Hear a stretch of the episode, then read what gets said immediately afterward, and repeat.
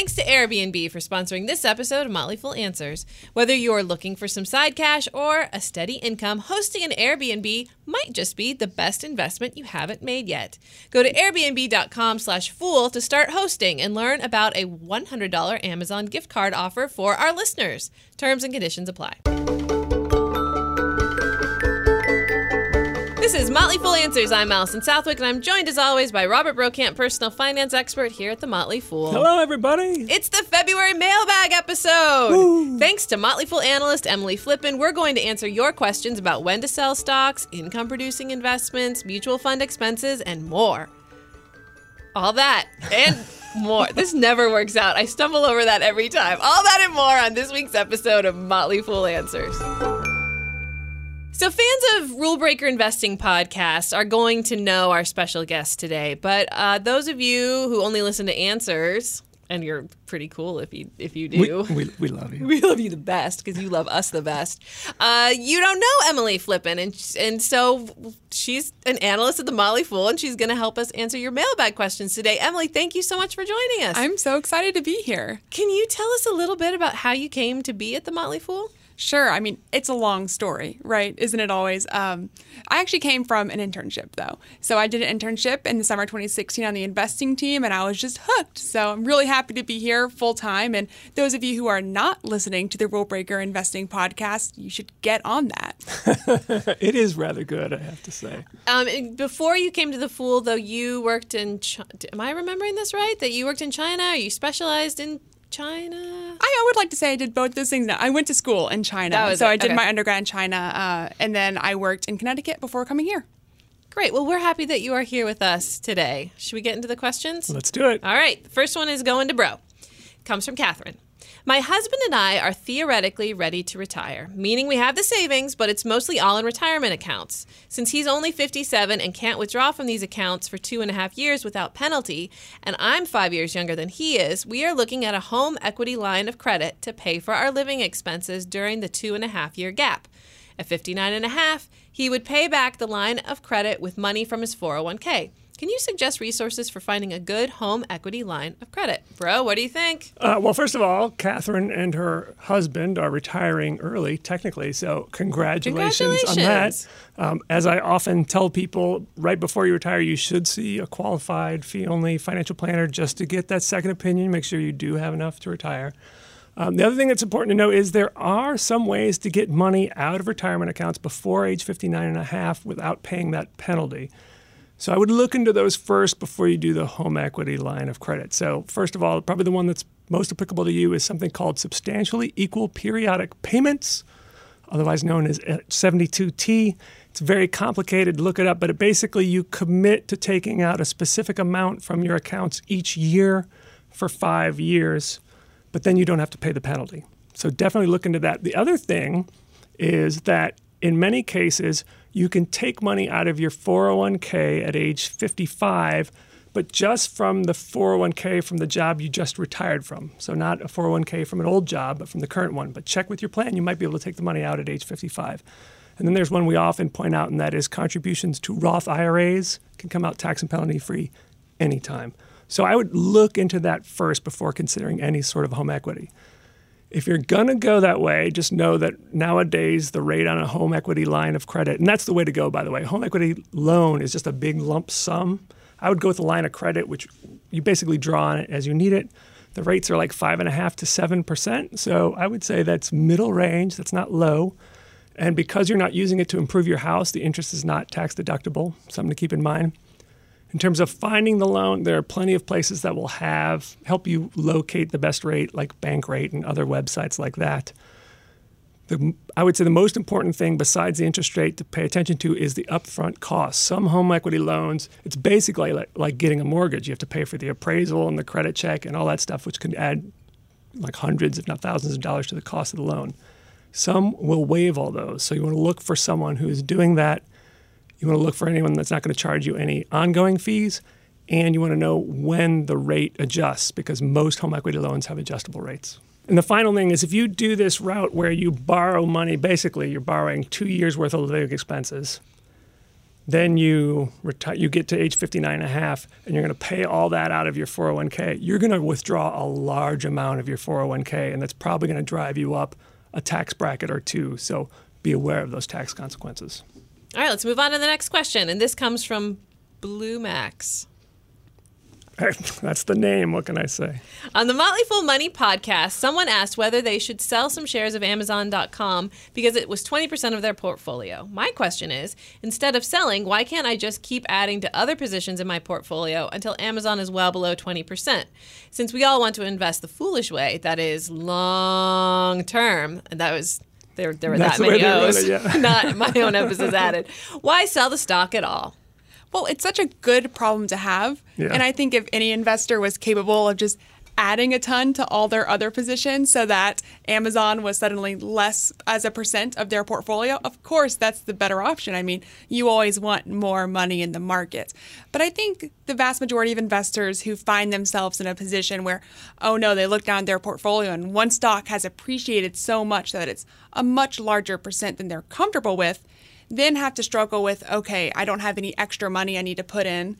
So maybe I should sell some of this to further diversify my portfolio. I think ultimately it's a personal decision. There's definitely added risk when you have one stock that's a large portion of your portfolio. And if you're able to add to all your other positions, of course, that's a great idea. Do that. Diversify via adding more money to your portfolio. But if not, there's some value in, in diversifying and making sure that you haven't added the extra risk of having a lot of your net worth in one or two stocks. Yeah, and this doesn't apply to Amazon because it doesn't pay a dividend. But if this were a dividend paying stock, certainly one other thing to consider would be to not reinvest the dividends. Instead, let them accumulate in cash and then buy other stocks to rebalance your portfolio. Next question comes from Cody. I took your advice on FI, financial independence, and now I am going to RE, retire early. That being said, I am moving overseas to do it. Southeast Asia has a low cost of living, some places have great healthcare, the food is amazing, and wow, the beaches. I'm just trying to understand tax implications. I will be in my mid 40s and plan to take a bunch of cash and move it into an index fund and other funds. For simplicity, let's say I am starting with 1 million in cash. I plan to dollar cost average the million over a couple of years before I head to my Southeast Asian retreat. I then need $50,000 for my new comfy lifestyle. Each year when I withdraw that seven, 50 grand, will I need to be specific about which shares I sell? If I understand correctly, I will still be paying capital gains tax and possibly federal income tax, or not if this falls into the foreign earned income exclusion. My fuzzy math says it does not matter which shares I sell, but there is a tickle in my brain that says I don't know what I am talking about. Always pay attention to that tickle. That's always my rule of thumb. Yeah. Um, so, Cody, you said um, you opened up by saying, I took your advice to retire early. I would say we've never really advised that. I wouldn't advise against it. I would just say you definitely want to make sure if you're going to make, do that step that you have saved up enough to pay for your lifestyle. And based on the scenario, scenario you laid out, you're saying that you have a million dollars and you're going to withdraw 50,000. That's a 5% withdrawal rate. That's pretty high. Even the, the, the standard denizens of the FIRE community, financial independence, retire early, use the 4% rule. Uh, and as we have discussed, and we'll discuss again in a future episode with an expert on this, 4% is actually pretty aggressive for those who are retiring young. So I would say you, if that is really your situation, you might want to wait a little bit uh, and save up some more before you retire early. Now, your question was about taxes. The situation is if you are a U.S. citizen, you owe taxes regardless of where you live. You will be paying capital gains taxes, taxes on dividends, taxes on interest. Unfortunately, you will not be able to take the foreign earned income exclusion because that only applies to getting a paycheck overseas. Mm. Does not apply to passive income or something you get from your portfolio. Now, when it comes to when you decide which shares to sell, it definitely makes sense to identify them, but for tax purposes. So you're saying that you're going to dollar cost average over two years. Every time you move money in, you're, you're buying at a different cost basis. And if you're reinvesting the dividends, when those reinvest, you'll get a new cost basis. It definitely makes sense to look at your tax situation every time you want to sell something and say, let's say you're in a, a year where you have high income, then you want to choose shares that have a higher cost basis to limit your tax liability. If you're in a year where you actually don't have a lot of income, you're in a lower tax bracket, then you might want to bite the tax bullet and buy something with a lower cost basis. So it won't have that. You can basically you're biting the tax bullet when you're at a lower tax rate. So it definitely makes sense to do this. I should also add this is all about money that's outside of a 401k or an IRA. If this is all in a 401k or an IRA, it really doesn't matter. Whenever you take the money out, you'll pay the taxes unless it's a Roth. And I'll just add that depending on where somebody plans to retire, they're likely also going to be paying taxes in that country. Uh, America is one of the few countries that double taxes their expats. Uh, so it's important to remember that a lot of the cost savings that can be associated with retiring outside of the country are, are kind of counteracted by the higher taxes, relatively higher taxes you'd, you'd be paying. All right, next question comes from Chad. I've been investing money for the last 12 years for the purpose of a family trip scheduled this summer after our oldest child graduates from high school. My question is when should money be removed from the market? If the best practice is to not invest money needed in the next five years, should I have stopped investing five years ago and kept that money in a low risk savings account? I kept investing and am now ready to sell some stock to finance the trip. Unfortunately, the due date of the down payment last December coincided with the biggest my market drop in several years. Of course it did. I have toyed with the idea of pulling the balance out now to keep it safe, even though it isn't due until the beginning of April. Right now, I'm planning to leave it there until I need to pull it out, but I'm curious your thoughts on the timing of the withdrawals. Oh man, Chad, I hope you didn't send us this question like a really, really long time ago and we're just now getting to it with a couple months out, but okay. Yeah, so unfortunately, Chad, I think it's a great example of the fact that you are supposed to move your assets from risky assets to less risky assets as you get closer to the date that you need them. So you don't accidentally need a lump sum of money that you have to withdraw when the market is significantly down. And a lot of this for people who retire can be done via a laddering approach. But when you're saving for something that maybe is more than five years out, I think keeping that in the market until you reach that three or five year mark is probably okay okay. Once you start reaching that three year mark, you need to think about okay, how much money do I have? How much money do I need? And how much can this investment lose over the course of its life while I can still fund what I need to fund? And so if you have $3,000 three years before, you need $3,000. Put that into maybe a less risky asset. Uh, it's also important to note that if you invest that money, especially in a taxable account, you're going to be paying taxes on the money that you withdraw as well. So, you know, you can be kind of aware of the fact that some of these investing um, avenues will create less of a tax liability at your time of withdrawal. But generally speaking, the Motley Fool doesn't really recommend to keep money in the market that you'll need within, you know, earlier than three years, maybe up to five years. Yeah. I would like to commend Chad, by the way, because he's been saving for 12 that's years amazing. for a family amazing. vacation. Yep. So I that, want to hear all about this vacation. that's pretty impressive. Uh, right. Most so, people don't have that discipline. No, so it is impressive. So I just looked up the basically the historical odds over different time periods when stocks made money. So on a daily basis, stocks make money about 55% of the time. So on a day-to-day basis, it's, it's a little better than a coin flip. Once you move out to one year, it's 75% of the time. So one out of every four years. Once you move to five years, it's 85%, and 10 years, 95%. So whenever I say, you know, how much you should have out of the market, I always say three to five years because for some people, five years makes a lot of sense. For a lot of other people, especially a lot of fools, that's far too conservative. And they're very comfortable with even waiting until they need the money a year from now. And of course, it doesn't have to be an, an either all situations, right? So you could have some of it in the market and some out. But the safe thing to do is what Emily said, and that is if you need it in the next few years, keep it in cash or something like that. yeah, I remember when we were for the last I don't know how many many many years thing like oh we're going to buy a new house we're going to buy a new house when the new house you know we just need that wait for that new house to come along. And if we'd pulled our money out back when we thought we were going to buy a new house oh my gosh it would have been out of the market for like 8 years. Yeah.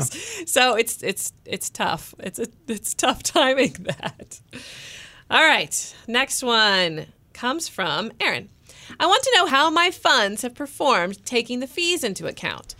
Can you tell me the best place to look for this? My active fund has produced an 18% annualized return over the past 10 years with a 0.85 expense ratio, while my S&P 500 index fund has produced 14% a year at 0.04. Am I really paying 20 times as much for the active fund? Does the growth of $10,000 graphics on Morningstar account for fees? Thank you for every episode and double thanks for the Southern lawyer voice. Be obsessingly yours. You want to explain the Southern lawyer voice? Oh, I do declare. It's been a while since I've we've done those episodes. Judge Bro episodes. Yeah, yeah, we had a string of episodes where they just kind of went off the rails, where I was presenting different um, case Talented, court cases, Showing your talents, I think, is what you my voice talent. Yeah, Yes. and so one of my character, one of my lawyers that was presenting the case was the genteel Southern lawyer. Um, gosh, it's been it's been a while. Things used to get really weird around here. Yes. Anyways, so back to the question. So most of the expenses that come from running a mutual fund are captured in what is known as the expense ratio.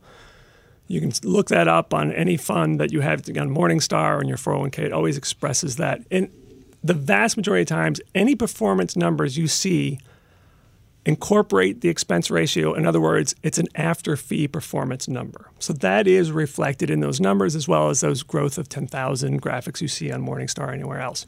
However, there are other costs that are not captured by the expense ratio. For example, loads, which are upfront commissions, are not captured in that, or any transaction fees. So sometimes, if you're on a discount brokerage platform and you want to buy a fund, some of them are uh, don't charge transaction fees, some do. So that's not a, factored in there. The other cost is the, the commissions that the fund pays. It, the fund pays to buy and sell investments. That is not in the expense ratio. And the late great John Bogle calculated that that adds about 0.5% to the costs of Wow. funds on average. But it depends. You can you could that's not expressed in the expense ratio. You kind of have to dig through their filings to find that. But you can sort of approximate it by the turnover ratio, which is basically how much the fund trades throughout the year. The average actively, actively managed fund trades as a turnover ratio of 90%, which basically means over the course of the year, about 90% of its holdings have been rearranged. Mm. Compare that to the Vanguard 500 with a turnover ratio of 3%. So not only are you paying a lower expense ratio with index funds, you're also paying lower internal costs that you don't see. That said, he has an actively managed fund that has significantly outperformed the S&P 500. I would want to know more about that fund to, to make sure we're doing an apples to apples comparison, but that's still pretty encouraging. And an 8.85 expense ratio is about average, so it's not outrageous for a good actively managed fund. All right, next question comes from Brian. I'm 35 years old and contribute 15% of my income to my 401k, and they match 50 cents on the dollar up to 6%. I will be a few thousand dollars shy of the $19,000 contribution limit. I also invest in a Roth IRA, and I use what I learned from the Fool to invest in single stocks as I find it extremely interesting and fun. Yay! That's why we're here. That's right. I have read mixed reviews about using Roth retirement accounts. People say that it depends on what tax bracket you will be in during retirement, but since retirement is not for a while, how would I know this? Since I'm on the younger side, is this okay? Should I just max out my employer 401k to get the tax benefits, or just do a normal IRA so I can invest in the single stocks I want? I'm sure y'all get this question all the time. We do. Uh, but you know, I'm a bit of a Roth IRA junkie, so I can't help but answer it. And one of the things that We need to put that on a t-shirt for you. so many Roth IRA So- junkies. Oh man, there are dozens of us. but here's the thing. Here's the thing that drives me insane about other Roth IRA junkies and why I'm the best Roth IRA junkie. See, people don't understand that it doesn't matter what age you are. Mathematically speaking, the only thing that matters in the Roth versus traditional debate is your tax bracket now versus the tax bracket that you think you'll be in in retirement. Nobody knows that. And kind of like, you know, what you mentioned, Brian, nobody knows what your tax rate's going to be in retirement. What we can do is we can think about two things. Well, historical tax rates. I think a lot of people are looking at the tax rates now and thinking they're historically low, so Yeah. maybe I should go ahead and bank on those tax savings now because I can't guarantee that in the future I will have those same tax savings. But the flip side of that is if you're working, you're probably going to be making more money than you are in retirement. So, all else equal, typically you're better off going with a traditional IRA or traditional savings. Doesn't really matter what venue in which you do it, uh, but traditional savings versus Roth savings. So, us being human, us having no clue what the government's going to do in the future, I think it's probably advisable to have a mix of both.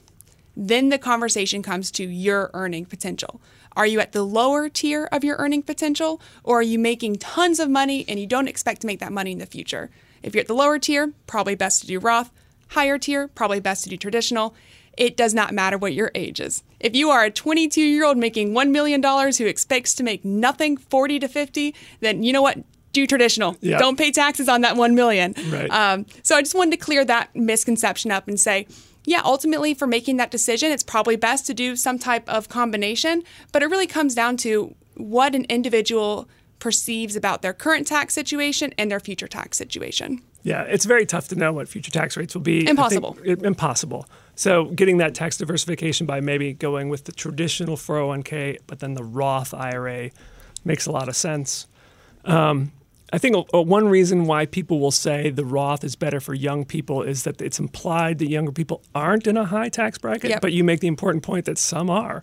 If you're in a high tax bracket, maybe the traditional makes more sense. And as always, there are a couple other benefits of the Roth IRA. One I already mentioned, that is it's easier to get the money before age 59 and a half because you can get the contributions out tax penalty free. And also, there are no required minimum distributions at age 70 and a half for a Roth IRA. So you can let that money grow longer. Thanks to Airbnb for supporting Motley Fool Answers. Whether you're looking for some side cash or steady income, hosting an Airbnb might just be the best investment you haven't made yet. Worried about your property? Well, Airbnb offers a host guarantee that helps protect your property in the unlikely event that something goes wrong. It's free to list your home, and you're the boss when you host on Airbnb. Host when you want, how you want, list one bedroom or the entire place. It's all up to you. You're in control. Availability, prices, house rules, guest interactions, all your decisions. Airbnb helps keep you protected with a team available 24 7 to help with any issues, whether that's rebooking assistance, refunds, or their $1 million host guarantee. For listeners of this show, go to airbnb.com slash fool to start hosting, and you'll receive a $100 Amazon gift card if you generate 500 in booking value by May 30. Terms and conditions apply. Again, receive a $100 Amazon gift card if you generate $500 in booking value by May 30 by going to airbnb.com slash fool and start hosting. I'm gonna write words oh so sweet. They're gonna knock me off my feet. A lot of kisses on the bottom. I'll be glad I've got. All right, next question comes from, oh, another Brian. Here we go. My wife and I are in our mid 30s and are a few months away from paying off our house. Our next financial goal is to augment our retirement savings with a passive income stream so that we have more options later in life. I currently receive roughly $13,000 in dividends annually, so we're off to a good start. Real estate seems to be popular, according to, or particularly in the fire community, but I'm leaning towards truly passive income, i.e., not landlording. My thought is a combination of investments in real estate investment trust, REITs, funds of dividend paying stocks, and bond funds. Do you have any suggestions to this approach? Well, as an income generating portfolio, I love that combination. In fact, it's very similar to the Fool's total income service, on which I'm a co advisor.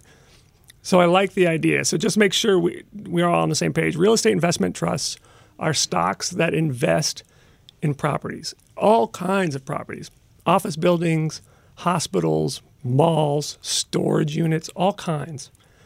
And the reason that they produce a good amount of income is they are required to distribute 90% of their net income. So that makes them much higher yielding than most other stocks. So for example, right now the S&P 500 is yielding about 1.8%. The Vanguard REIT ETF is yielding about 4.2%. So that's good. And over the long term, when you look at their performance, they're very competitive with the S&P 500, but they're not highly correlated to the S&P 500. So it's a good diversifier to your portfolio. I like the idea of dividend paying stocks and dividend paying funds. The one drawback I would say is that if you focus just on stocks that pay dividends, you're going to be very focused on certain sectors like financials, and you're going to exclude stocks like technology stocks that don't pay dividends, or even like Berkshire Hathaway and Amazon and Google and all these that are great companies but don't pay dividends. So I would never recommend that anyone just invests in dividend paying stocks. And then bond funds, very conservative, yielding around 3%. That's fine for money you need in the short term. So I think as an income generating strategy, that's good. You did say, though, that you're in your mid 30s. So I don't know if you're suggesting that you're going to retire soon. But I would not necessarily recommend all of that if you're not going to retire for 30 years. If you're going to retire for 30 years, I would focus more on growth than income. All right, next question comes from Twitter from Solely What. Do ETF prices move based on demand like stocks, or do the movements of the individual stock affect the price of the ETF? I'm growing my position in the Motley Fool 100 ETF and was just wondering what happens to my money once it gets to Motley Fool Asset Management. That's such a good question. And I think there is a fundamental misconception about how ETFs work in the market. I mean, people, I think, genuinely do not understand what an exchange traded fund is. And it's actually a combination of that explanation. So, at its base level, it moves based on demand. So, it moves based on how much people are buying and selling the ETF. So, that can make a lot of investors very scared because they're like, oh my gosh, what if it really drastically differs from the underlying assets? Well, there's this nice little thing called net asset value, NAV. So when you look at an ETF, you'll also see an NAV reported. And you might notice that the stock or the price of the ETF is very similar to the NAV price. It should be almost exactly equal in a liquid market.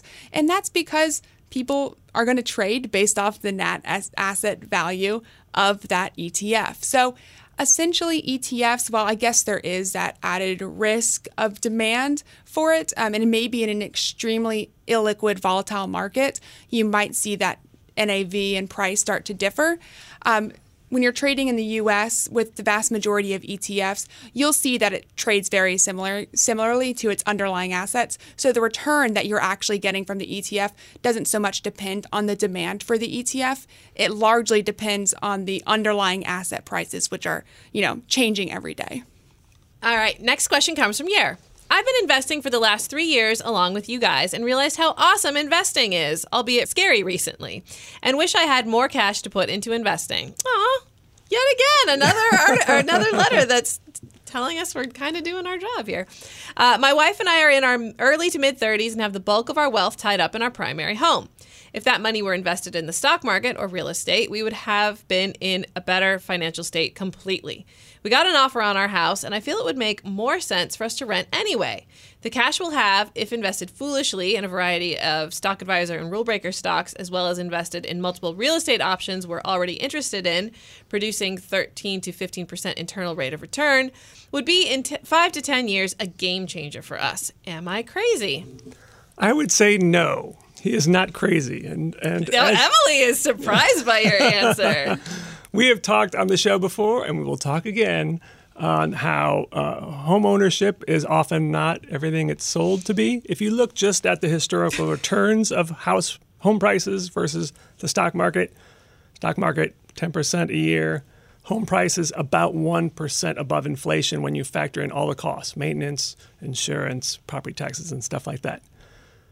So I would say you're not crazy to think of that. If you can free up some cash to invest elsewhere and you're happy renting. Um, I will say that investing in real estate does have advantages. Leverage, for example, I mean, you can buy a $500,000 property by putting down fifty to $100,000.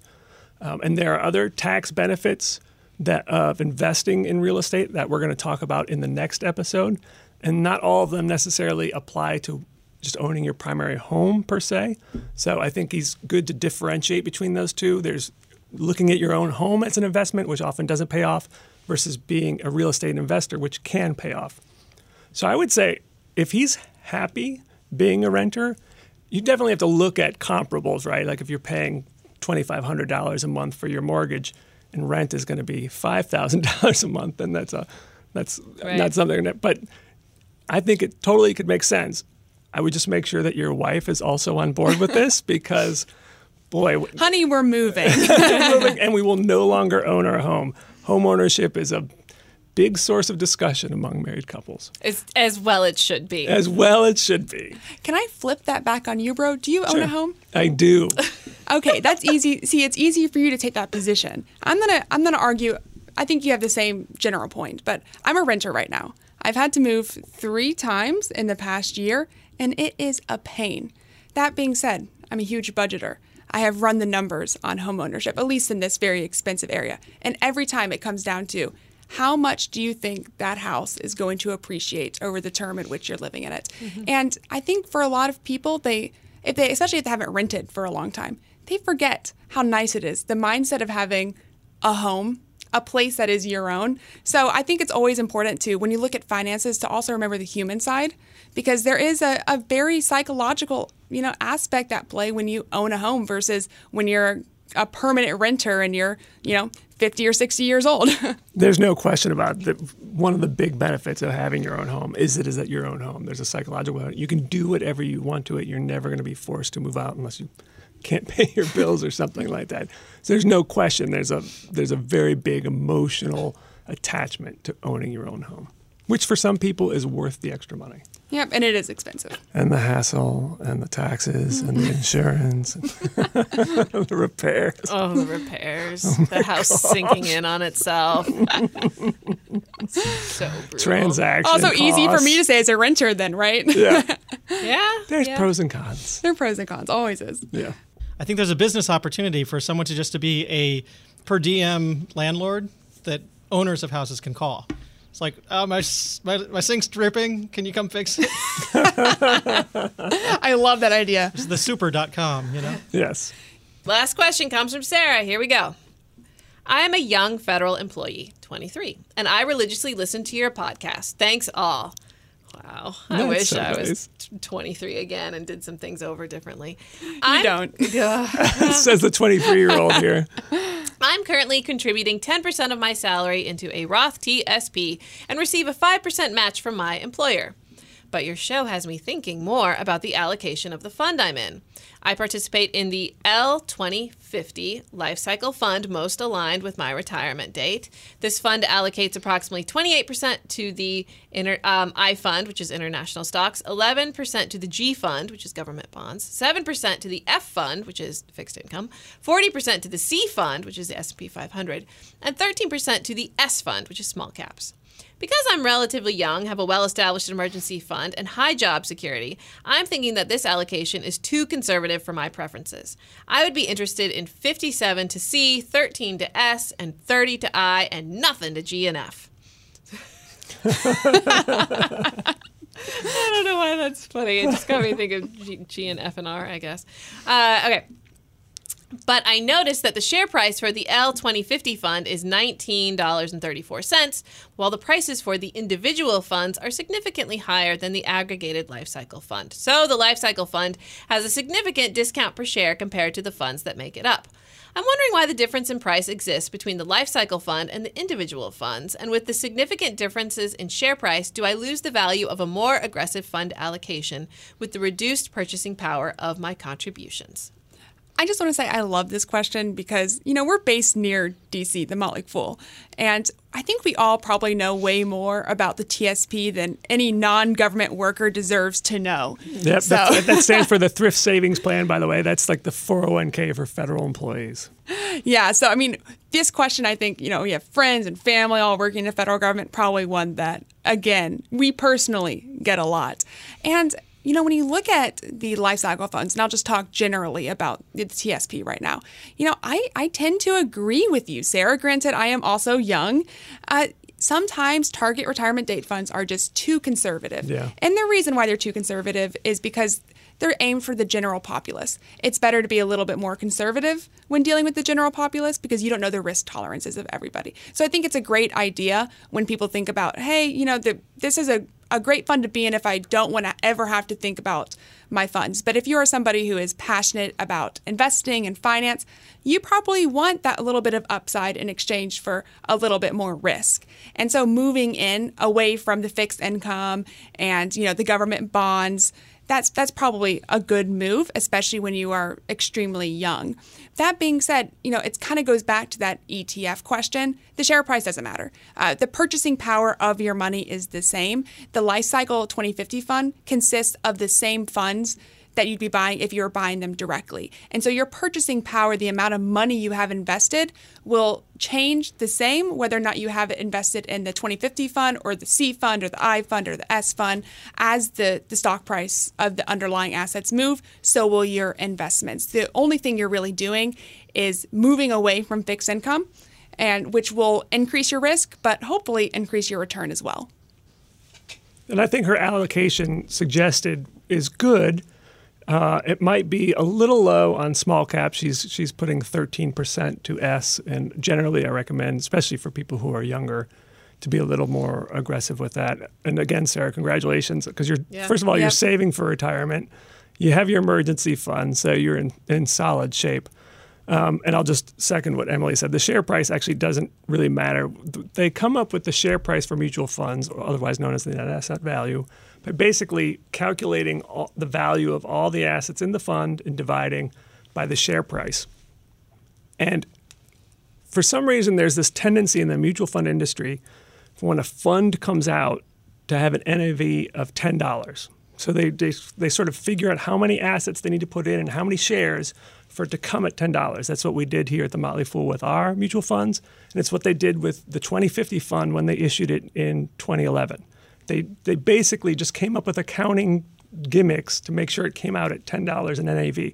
I asked some folks, why is that in the mutual fund industry? And no one actually had a good answer other than it seems like the traditional thing The to do. we've always been doing it. Right. So I wouldn't focus too much on that. I do want to add to this though, because we got another question about the TSP, but this one was from JD, who is a listener who's been encouraging his 24 year old grandson to save for retirement, Aw. Who is a staff sergeant in the U.S. Air Force and about to be deployed overseas. Um, and he's trying to get him to save for retirement because um, JD wishes someone had done that for him when he was younger. So he got an email from uh, his grandson saying, I'm putting 5% of my paycheck into the TSP so I can get the government, government match of 5%, so saving of 10%, which, by the way, is a great savings rate if you're starting early in your career.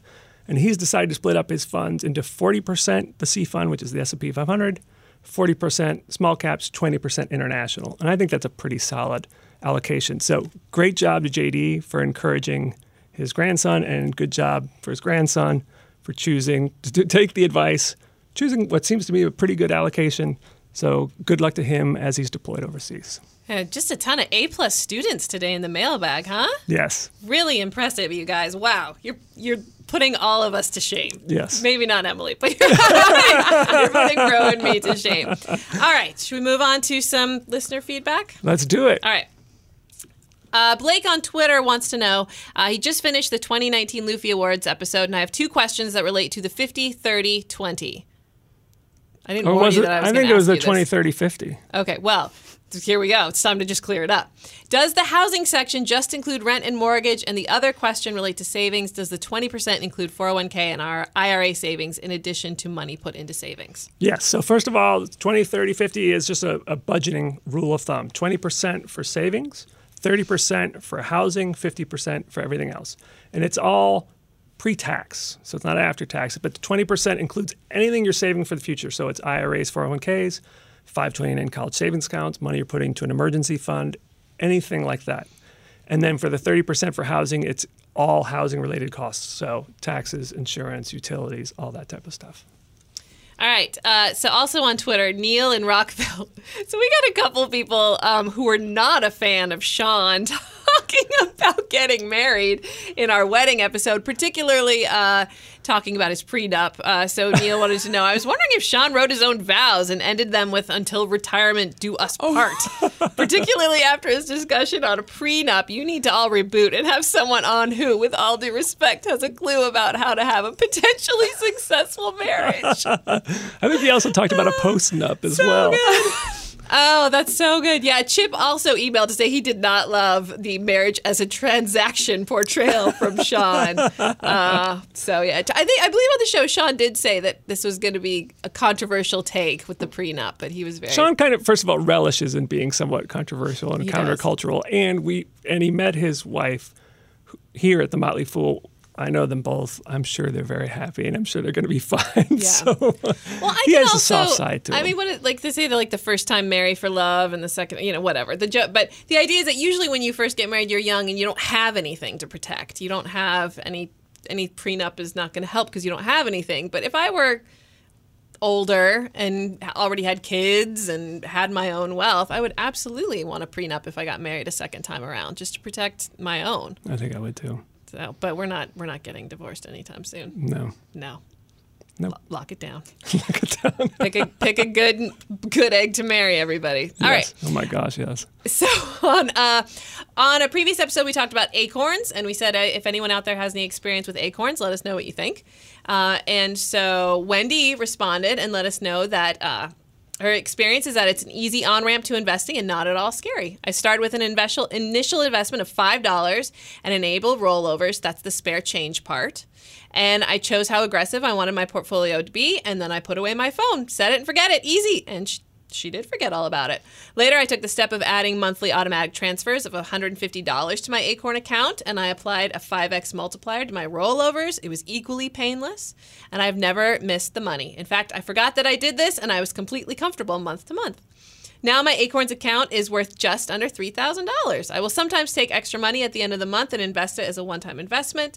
I recommend Acorns to anyone who wants an easy way to begin investing. I like their interface, which shows past and present data along with future projections. Um, she also says that she uses it in tandem with the Empower app, Empower app, and these are two apps that help me manage my money pretty well. I don't know that one. I don't know anything. I don't know. All right. Well, thank you, Wendy, for sharing for sharing that. Uh, Sean wants to know, and this is I don't think this was meant as like a challenge, but I still read it as one just because it's funnier that way. I was hoping to get some more information about Bro's certificate from K State. I'm sure it was actually meant as an honest inquiry and not as like a challenge. But anyway, I remember him talking about it, but I don't remember exactly what he got it in. Something like financial psychology or financial therapy. Um, there you go. And it was What'd you finan- get in? it was financial therapy. And what was the point of financial therapy? So, uh, first of all, it recommends that financial decisions are often emotional decisions. And sometimes we are making um, poor decisions, either just not delaying gratification, or it could be some sort of disordered thinking like being a shopaholic, being a compulsive gambler, um, also addressing the issues with couples and making decisions like that. So it was very, very interesting. Uh, and there is, if you're interested in finding a financial therapist in your area, go to the website of the Financial Therapy Association and put in your address. It's a relatively new uh, field, maybe about 10 years old. So not every state and locality has someone in the area, but more and more of them are able to work with people online in long distance. Cool. Uh, Kim wrote in because she was concerned that I was taking the Theranos situation a little too lightheartedly. Well, bro is growling. Do you, you agree with that? No, I think because she was saying that we were people were chuckling, and that's usually me doing the chuckling. No, so. no. Well, I just wanted to apologize if I sounded like I was joking too much. Um, if I was laughing, it was laughter of um, incredulity. I believe that someone would have such little regard for human safety. Um, what Elizabeth Holmes did was absolutely horrible, and I hope she does serious time for it. So, Yeah. um, Kim, I apologize if you felt I was being too lighthearted. Uh, we have some postcards here. Yay. So, our favorite swimmer, Jim, uh, sent in a card from Singapore. He says he's been living solely in hotels without a fixed income anymore because he saved up enough money, and now he just travels all the time. Wow. Um, it's crazy but fun. Come join me and do the show remotely. And then he put JK, and I'm like, I don't know. I wouldn't mind going to Singapore and do the show remotely. Uh, Jonathan from Indiana wrote that uh, he spent Christmas on the beach listening to all the full podcasts except Answers um, because he listens to those the minute they are released and loves the Oh, show. nice. So there's a card from the Caymans. And here's one I feel bad about.